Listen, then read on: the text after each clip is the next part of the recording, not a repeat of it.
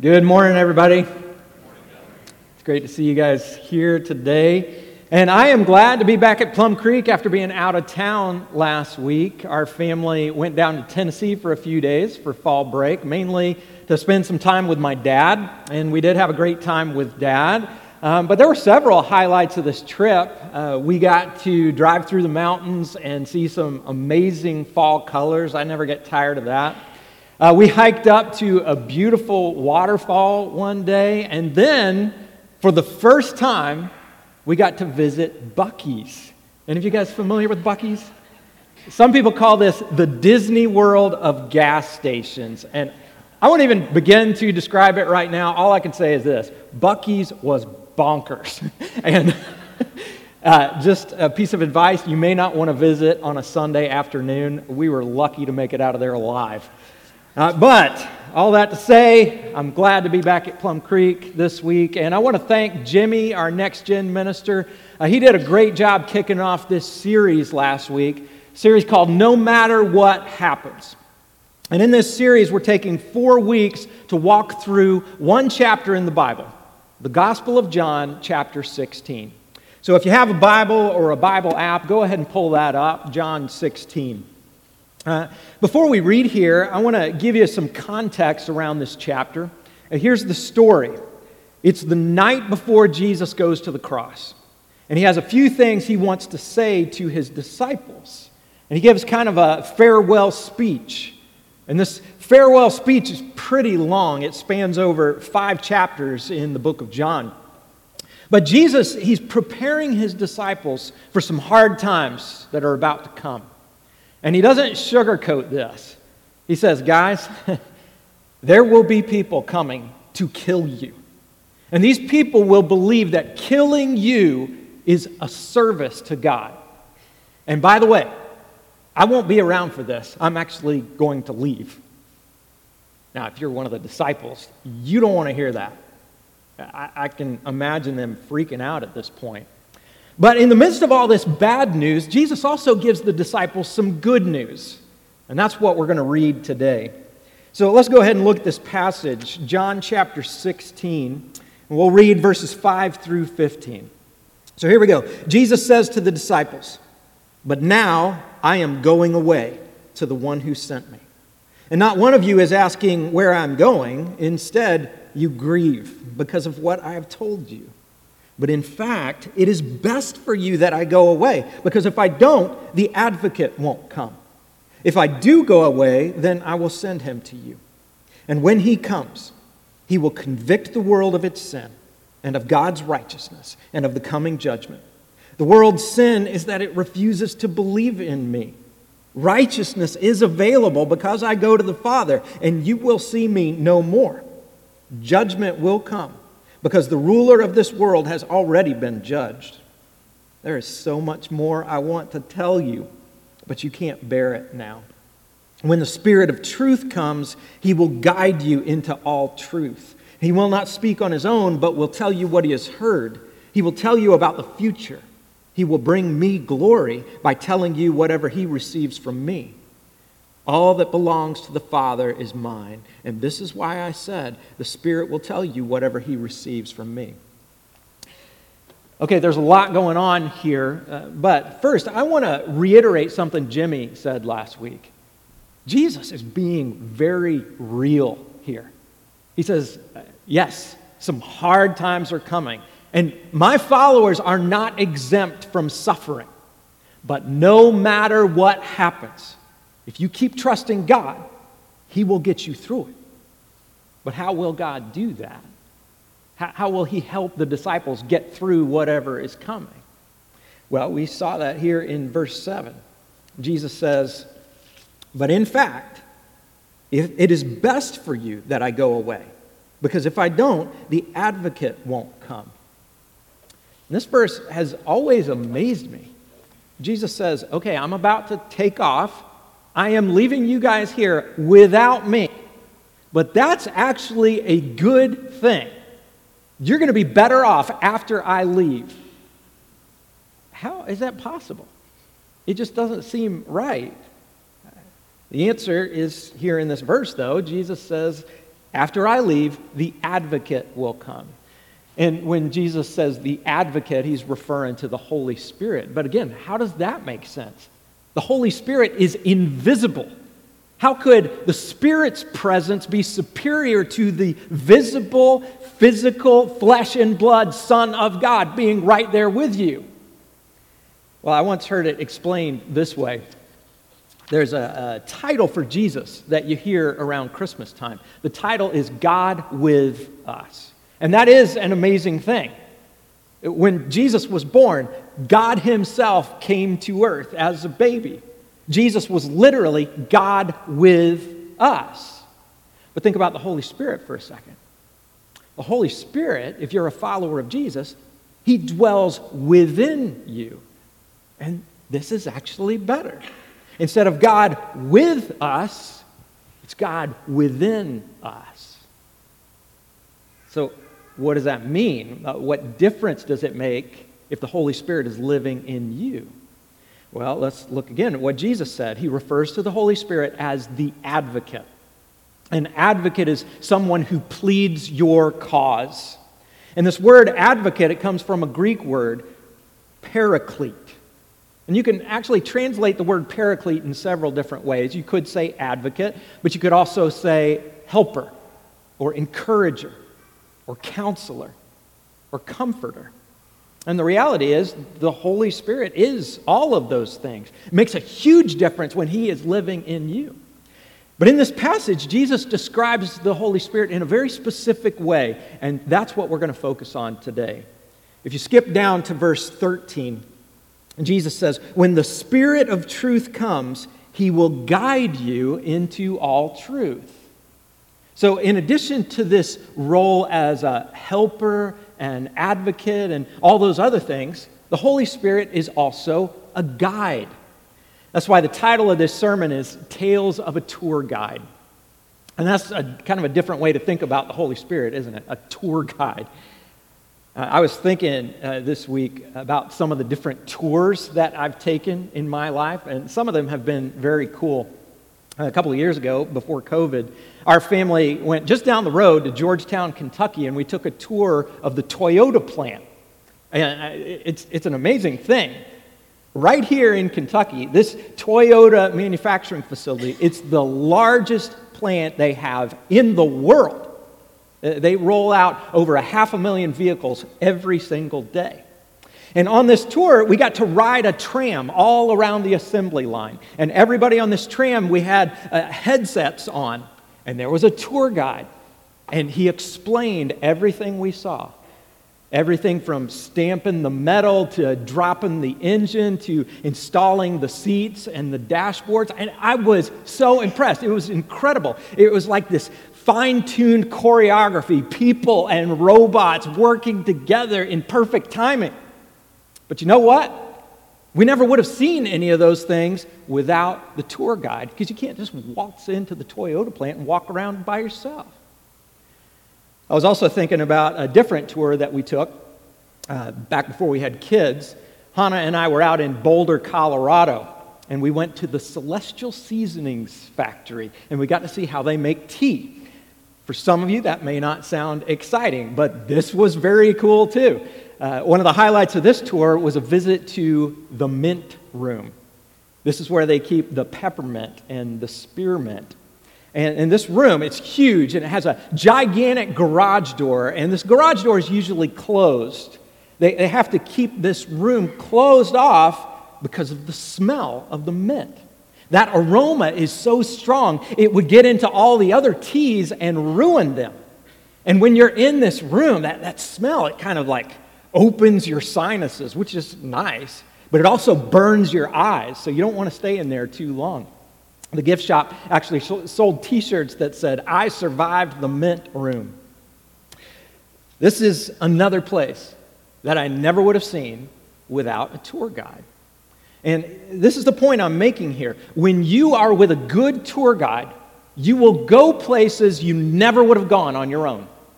You'll see things you never would have seen on your own. You will learn things you never could have known on your own. And this is what the Holy Spirit does for followers of Jesus. When the Spirit of truth comes, He will guide you into all truth. And this is something we desperately need because all of us are just human. Our perspective is so limited. There's just so much that we don't know. Sometimes we have a version of the truth that's twisted and distorted. Other times, we're just ignorant. We can't see the truth because we don't have eyes to see what God can see. You may be familiar with a verse over in 1 Corinthians 13. In that chapter, the Apostle Paul is speaking. He says, here in this life, it's like we're looking at a dim reflection in a dark mirror. We don't see very well. But down the road, when we're with God, we'll finally see clearly. We'll be there face to face with Him. So, what's the lesson here? Well, for the moment, I'll give you this one takeaway. Don't try to be your own tour guide. Don't assume that you have the knowledge and the wisdom necessary to make the right decisions. Don't assume that you know what's best. This is especially true as we go through trials and tribulations, things like what the disciples had to face. When things get tough and when you're hurting or you're suffering, man, it's so easy to question God and feel like you kind of know better. It's so easy to say, God, what are you doing here? This doesn't make sense. Why are you not helping? Why aren't you doing something? Are you listening? Do you care? Are you even there? When we try to answer questions like that based on our own understanding, it's like you're trying to be your own tour guide. But what does life look like when the Holy Spirit guides you into the truth? Well, I want to take a moment this morning to look at a helpful case study. I want to go back to the Old Testament and look at a prophet named Elijah. Now, Elijah was a man that at a certain point in his life, he had a distorted version of the truth. And that distortion led him to full-out depression. And it's kind of surprising to learn that Elijah struggled with depression because, he was a prophet. He was a man of God. He saw God work amazing miracles. But in this case, he's not doing well. He's in complete despair. So what happened? How did he get there? Well, first, here's a little background. Elijah hits his low point immediately after a great victory. He was up on Mount Carmel, and there was a contest between Elijah and the prophets of a false god named Baal. And this contest, it was a test to see which god was the true god, Baal or the God of Israel. So as the contest begins, the prophets of Baal, they start praying and dancing and crying out, "Answer us, O Baal!" But they get no response. And then Elijah steps out and he says, "Lord, please answer me. Show that you are God in Israel. Lord, please turn the hearts of these people back to you." And in that exact moment, God sends down fire from heaven. In that moment, God proves once and for all that He is real, He is true, and He is infinitely powerful. And Baal is exposed as this empty, powerless, man-made god. And then the crowd of spectators, they got no doubts at that point. They start shouting, "The Lord, He is God." So this is great, isn't it? It's a great victory. Yeah. But there were some people who were not excited about that victory, especially a queen named Jezebel. Now, Jezebel and her husband Ahab, they were the rulers of Israel at that time. And they were, hands down, the worst rulers in Israel's history. They led the people away from God. They led the people into complete idolatry. And it was actually Jezebel driving that train. And here's something you should know about those prophets of Baal, the ones who were defeated on Mount Carmel. The prophets of Baal were servants of Queen Jezebel. And when Jezebel hears what happens, she is furious. And she sends a message to Elijah. And the message says, you are dead. You're going to be killed within 24 hours.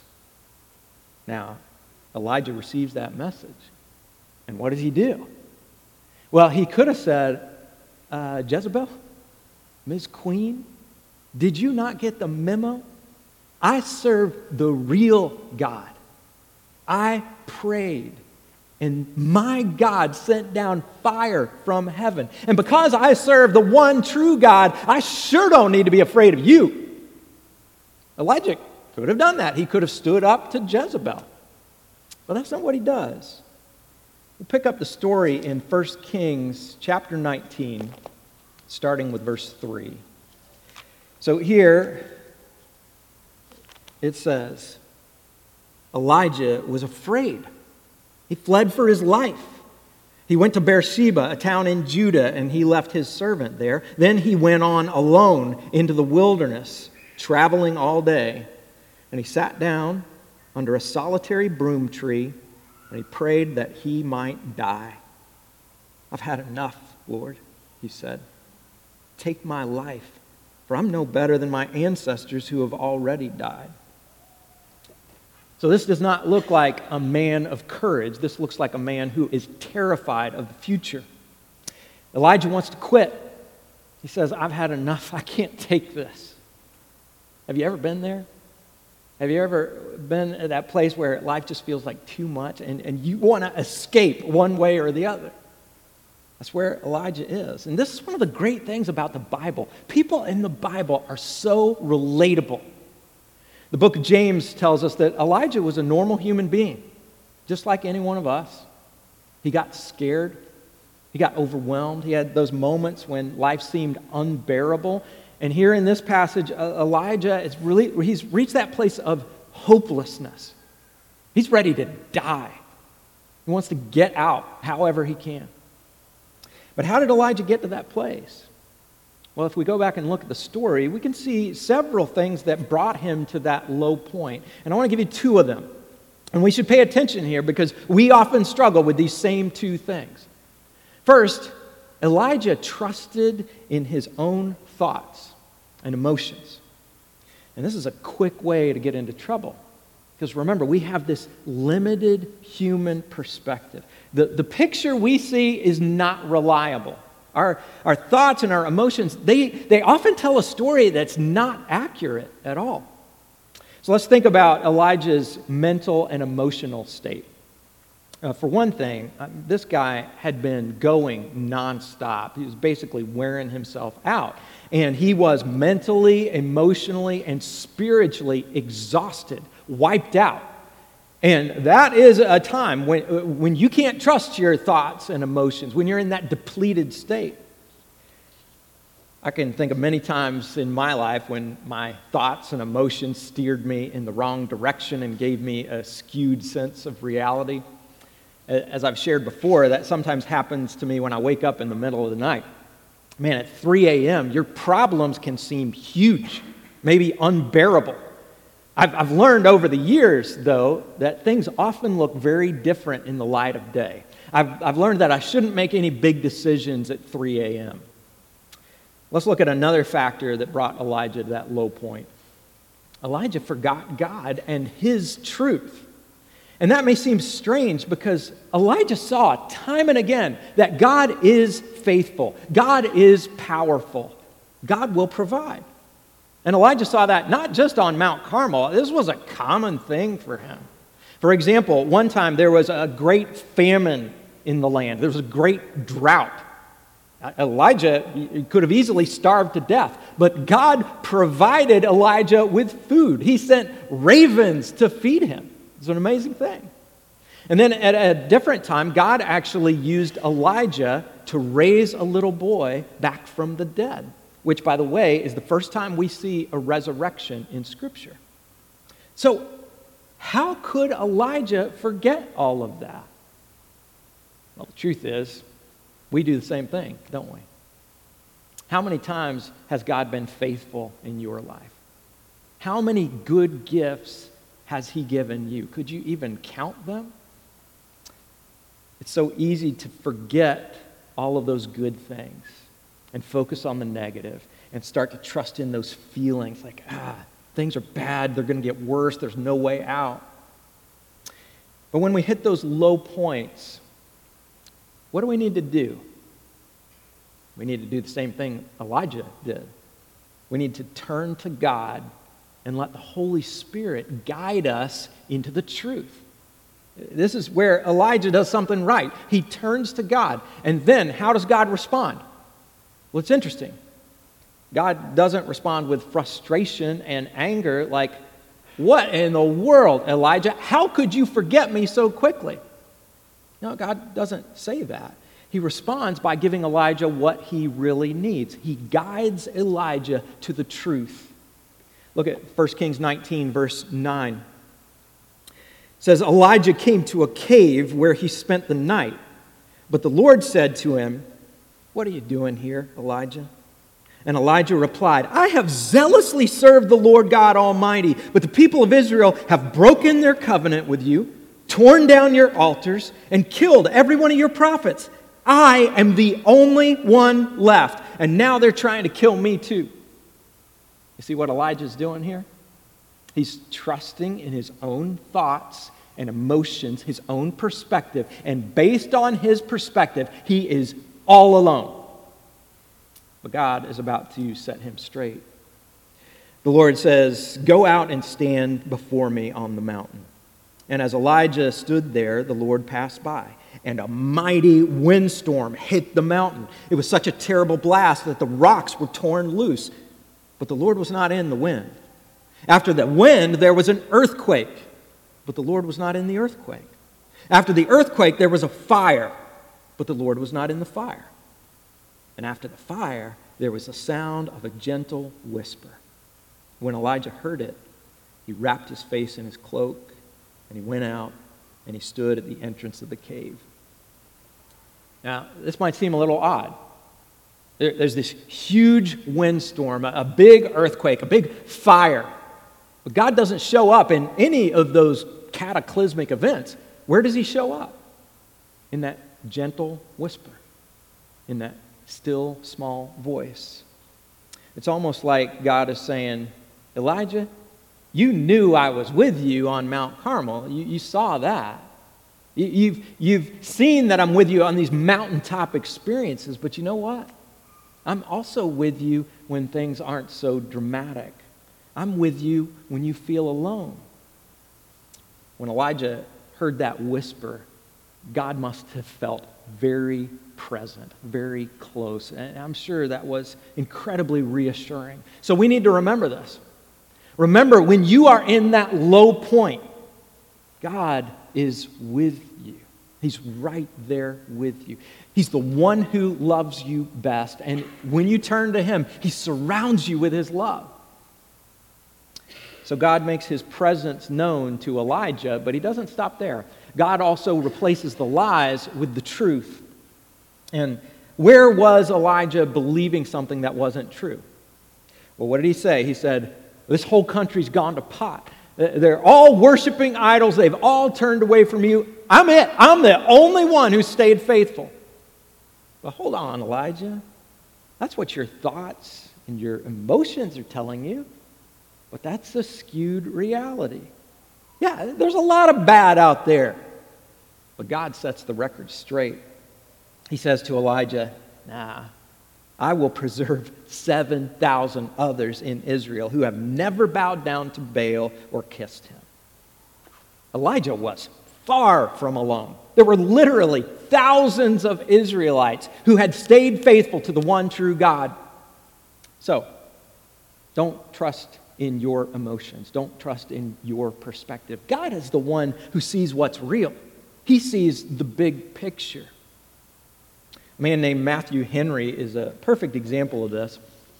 Matthew Henry lived about 300 years ago, and he wrote one of the most well-known Bible commentaries of all time. And because he wrote this commentary, he spent vast amounts of time absorbing and internalizing God's Word. He just immersed himself in God's truth. One night, though, Matthew Henry was held up and he was robbed. And after that crime, he wrote something very interesting in his diary. He said, "Let me be thankful. First, because I was never robbed before. Second, because although they took my wallet, they did not take my life. Third, because although they took my all, it wasn't that much.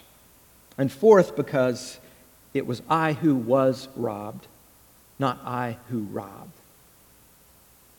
Wow. You know, it would have made complete sense if Matthew Henry felt angry or fearful or alone or victimized. Those feelings would have made complete sense. But Matthew Henry was immersed in God's truth. And because of that, this crime was an opportunity to be thankful. That's the power of trusting God instead of our feelings. That's the power of letting the Holy Spirit guide you into the truth. But how do we do that? How do you let the Holy Spirit be your tour guide? Well, for one thing, you can follow Elijah's example. When you feel overwhelmed, when you're struggling in life, you can turn to God. If you've never given your life to Jesus, if you've never experienced a life-changing relationship with Him, start there. But if you're already a follower of Jesus, man, hold on to Him with everything you've got. You can also follow the example of Matthew Henry and immerse yourself in the truth of Scripture. And Jimmy talked about this last week. I loved what he said about sermons. He said, sermons are kind of like dessert. And if your whole diet is dessert, you're not going to be very healthy. So in a spiritual sense, you need a regular diet of God's Word pouring into your soul every single day. So make this a priority. We talk about it a lot, but make it a priority. However you need to do that. You could follow the Bible reading plan in your bulletin. You can find a different Bible reading plan. You could get in a group and read the Bible together. That is huge. That is so important. You can do that in a life group. If you need to find a small group, let us know. We'd love to help you. But you know, you could also just get a couple friends together, read the Bible together. Out there at the Information Center, we have a discussion guide that walks you through the same passages we're studying on Sunday morning. It's not complicated. You could pick one of those up today. Whatever you do, though, let God speak to you through His Word every single day. Because, you know, when life gets tough, it will make a huge difference if your head and your heart are full of God's truth. I've seen what a difference that makes. Years ago, when I was a pastor in Savannah, Georgia, I worked with another pastor named Ken. And I always knew that Ken had a strong and genuine faith, but this year, Ken's faith has really been tested. Back in the spring, his wife was diagnosed with brain cancer. And the last few months have been kind of a nightmare. But every now and then, Ken posts a message, and he shares how things are going. And what he shares, it's very honest. It's kind of raw. He's just honest that he's struggling. It's a struggle to keep trusting God. But I wanted to read a message that Ken shared a while back. It goes with what we're talking about today. Listen to this. At the end of Psalm 27, David writes, "Wait patiently for the Lord. Be brave and courageous. Yes, wait patiently for the Lord." That's etched in my brain because I read it almost every day. In worship, I sing songs about what God can do, what He could do, what He has done, what He will do, that He is faithful. In my brain, I know all of this. I've said all this to people for over 30 years. But knowing it and believing it, trusting it, are two very different things. And while I know those words are all true, I'm struggling, honestly, at different moments to believe it, trust it. What I'm finding in my life is that the greatest battle I am facing is between what I know and what I feel. And the thing is, letting what I know to be true of God travel to my heart and become deep and abiding faith. That's difficult from moment to moment. So if I had to ask you to pray one thing for me, it would be to let my heart trust, believe what my mind tells me is true. This is just where I am. My heart really goes out to Ken and his wife, Jolene. I'm praying for them, and I know they'd appreciate it if you'd pray for them as well. But I'm also challenged by these words because I need to let God's truth travel from my head to my heart and become deep and abiding faith. And we all need that, don't we? We all need the Holy Spirit as a tour guide to guide us into the truth when we're not thinking right. So let me ask you, how is your reality distorted today? Maybe you're thinking, God, I've prayed, but it doesn't seem like you're going to do anything, so I guess I got to handle this on my own. Maybe you're thinking, I just feel so broken, I don't think I'm ever going to get past this. Maybe you feel discouraged, or helpless, or hopeless. So where do you go from here? We need to do the same thing Elijah did. We need to turn to God and let the Holy Spirit guide us into the truth. So I want to give all of us the opportunity to do that right now. In just a moment, we're going to put several verses on the screen. And I encourage you to not only read these verses, but let them sink down into your heart and believe them. Trust what God is saying. Let the truth of God travel from your head to your heart and become that deep and abiding faith. So let's listen to God together.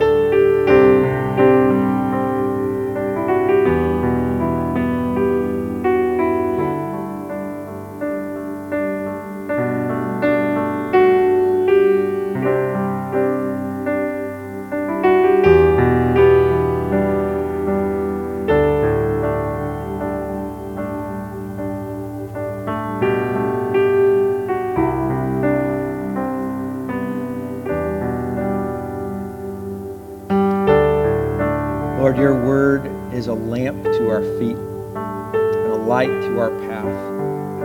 And your spirit guides us to the truth when we're not seeing clearly, thinking clearly, when our feelings are giving us an inaccurate picture, a story that's just not the reality. So Lord, help us to turn to you, to let you speak to us through your word and let your truth sink into our hearts and become a deep and abiding faith. Lord, I pray these things in Jesus' name. Amen.